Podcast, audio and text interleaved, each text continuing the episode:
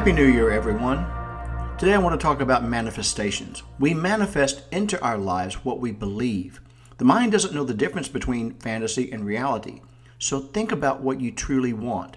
See yourself healthy, fulfilled, and at peace. You've got to believe it. If you believe it, all those things will come.